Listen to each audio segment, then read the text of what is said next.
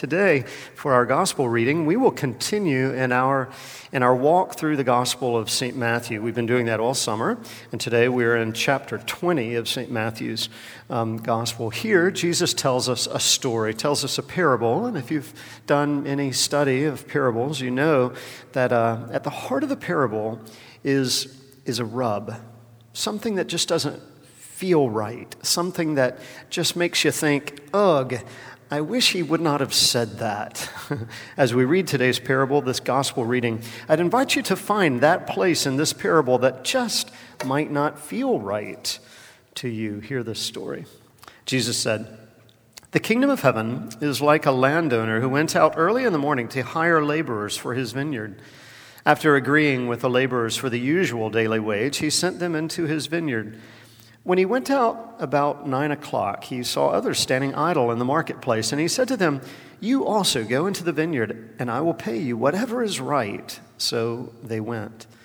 When he went out again about noon and about three o'clock, he did the same. And about five o'clock, he went out and found others standing around. And he said to them, Why are you standing here idle all day?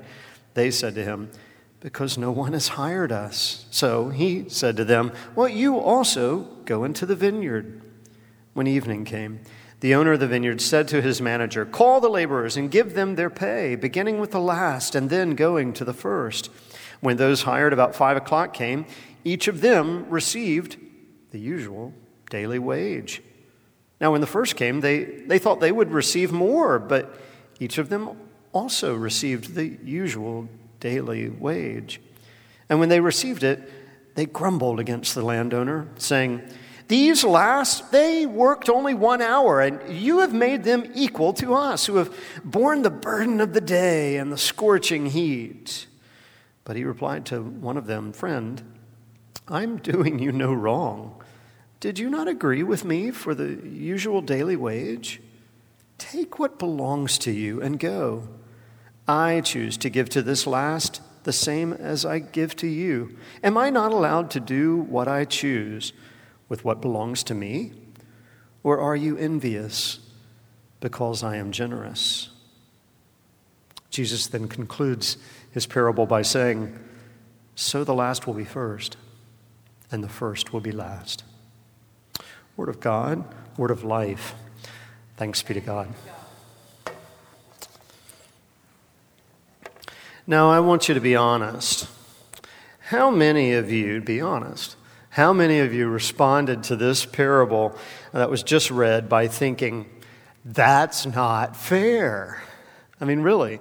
A group of laborers work all day and they get paid an agreed upon wage, just something that they had worked out at the beginning of the day. Other guys, though, work for only an hour and they get the exact same wage. How would you respond?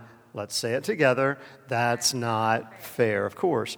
I take a little memory trip back to your childhood. Think of three words kids say more than any other. I don't know. In Laura's family, I'm sure it's, I love you, or can I help? Is that right? I mean, things like that, sure. But for the rest of us, it's probably words like, that's not fair. Remember? It's not fair that I have to do homework before watching TV. It's not fair that she got an A and I didn't. It's not fair that everybody else on the team got brand new soccer shoes except for me. It's not fair. Been there? Well, of course. Because if there's one thing that we're all born with, it's this innate sense of fairness. It'll drive you crazy when you're a parent, but we'd be crazy if we think it's only the kids who worry about it and fight over it.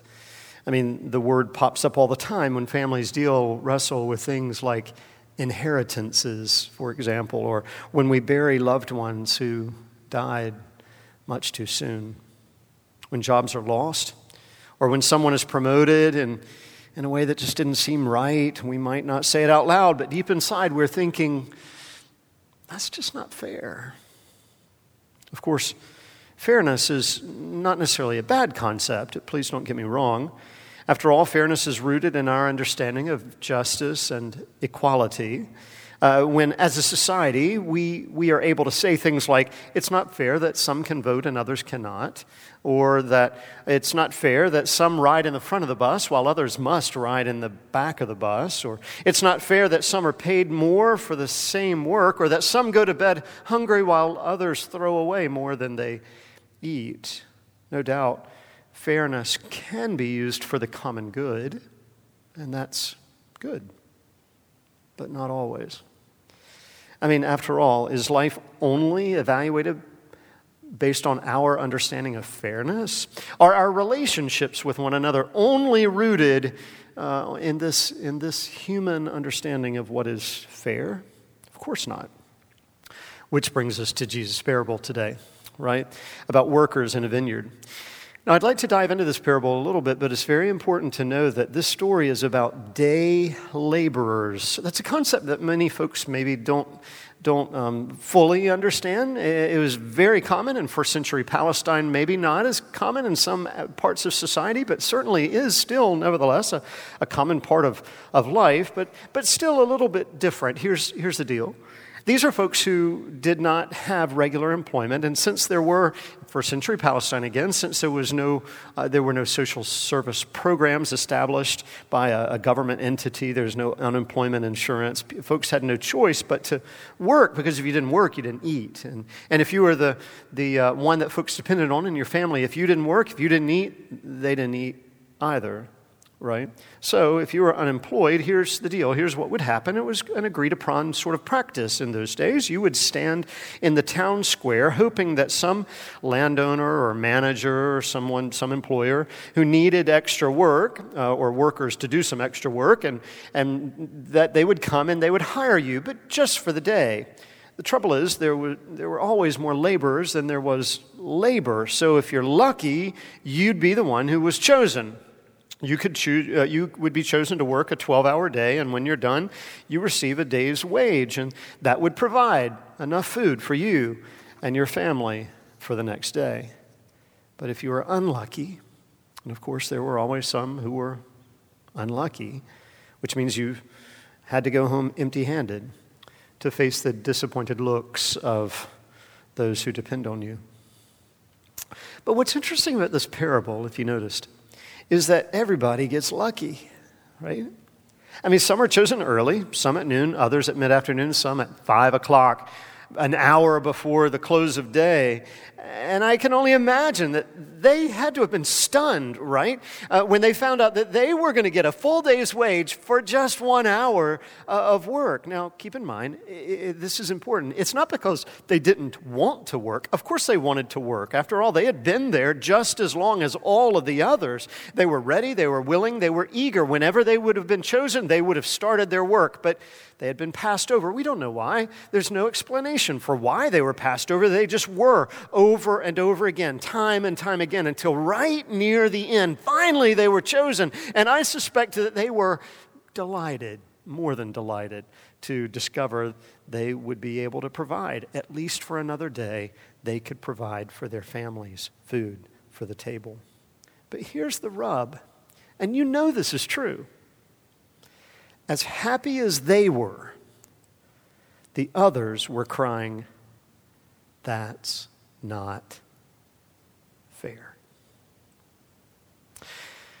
Now, if I'm honest, I can hardly blame them.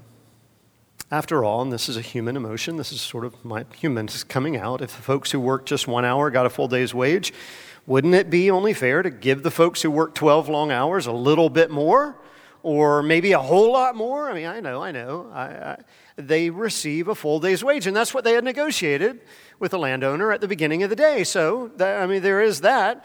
Uh, but there's just something about it that doesn't seem right, that just doesn't seem fair. but then Jesus reminds us that the problem in the parable isn't that the landowner is unfair.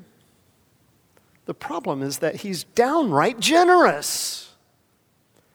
Which begs the question that we just have to ask ourselves why are we so upset at his generosity? Rather than feeling fortunate to have found work for the day, they feel unfortunate for at not having received more. Rather than rejoicing that, that these other workers can now return home blessed and to be able to feed their families, they can only begrudge them, maybe even curse their good fortune. Or rather than be grateful to the landowner who has given them an honest day's work for an honest day's pay, they can only grumble with resentment. I deserved more than this. There's so much that this parable teaches us. Um, but today I want to focus in just there, just on that one thing, just one. Because it seems to me that this parable lays before each and every one of us a choice as clear as can be. And quite honestly, it's a choice that we are really struggling with these days as a society, as a, as a culture, as a community.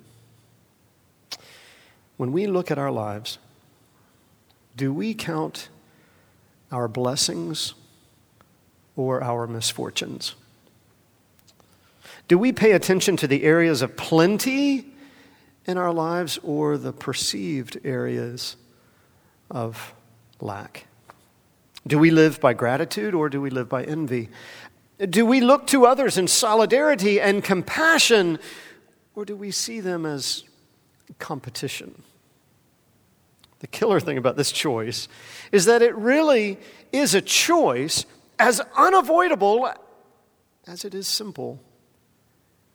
But the thing is this you, you just can't be grateful and envious at the same time. So, which is it going to be? Once there were two brothers who inherited their father's land. The two brothers divided the land in half, and each one farmed his own section of land. Over time, the older brother married and had six children, while the younger brother never married. Well, one night, the younger brother lay awake. He couldn't go to sleep for whatever reason, and he kept thinking over and over again it's just not fair. It's not fair that each of us has half the land to farm. And he continued to think, my brother, he has six children to feed, and I have none. He should have more grain than I do. So, that very night, the younger brother went to his silo. He gathered a large bundle of, of weed and he climbed the hill that separated the two farms over to his brother's farm. Leaving the weed in his brother's silo, the younger brother returned home, feeling rather pleased with himself. But earlier on that very same night, the older brother likewise was lying awake in his bed, unable to fall asleep, continuing to think over and over again it's just not fair. It's not fair that each of us has half the land to farm, he thought. In my old age, my wife and I will have grown children to take care of, uh, to, to take care of us, and, and even grandchildren, perhaps. While my brother will probably have none, he should at least sell more grain from the fields now so, so he can provide for himself with dignity in his old age. So, that night, too, he secretly, unknown to anyone else, especially his brother, secretly gathered a large bundle of wheat, climbed the hill, left it in his brother's silo, and returned home, feeling rather pleased with himself. The next morning, the younger brother was surprised to see the amount of grain in his barn. Eh, well, it was unchanged. That's bizarre. I must not have taken as much as I thought. He, he, he said, well, Tonight, I'll be sure to take some more. And that very same moment, his older brother was standing in his barn, and he was thinking the exact same thing. So, after nightfall, you know what happened. Each brother gathered a greater amount of wheat from his barn, and in the dark, secretly delivered it to his brother's barn. The next morning, the brothers were, well, again surprised, again puzzled, perplexed. How can this be? How can I be mistaken? Each one scratched his head. Well, there's the same amount of grain right now uh, here as there was before, even though I cleared enough for my brother. This is impossible. One more time. Tonight, I I'll make no mistake about it. I'll take the pile down to the very floor. That way, I'll be sure the grain gets delivered to my brother. And the third night, here we go again, right? More determined than ever. Each brother gathered a large pile of wheat, as much as he could ca- carry from his barn, loaded into a cart, and slowly pulled his haul through the fields and up the hill to his brother's barn. But at the top of the hill, under the shadow of a moon, each brother noticed a figure in the distance. It's the middle of the night. Who, who might this be? Until the two brothers recognized the form as the other brother, and that the load that he was pulling behind was a load from his own barn. Then they realized what had happened. And without a word, they dropped the ropes to their carts and embraced. When I find that my heart is filled with grumbling and envy, maybe, just maybe, that's a sign that as it turns out, maybe I need to work more hours in the vineyard alongside Jesus, the master gardener, who, as it turns out, needs to break through the hardness of my heart and introduce me to a new way of living. This Jesus, who, as it turns out, is never fair because he gives us far more than we could ever imagine or deserve. Thanks be to God. Amen.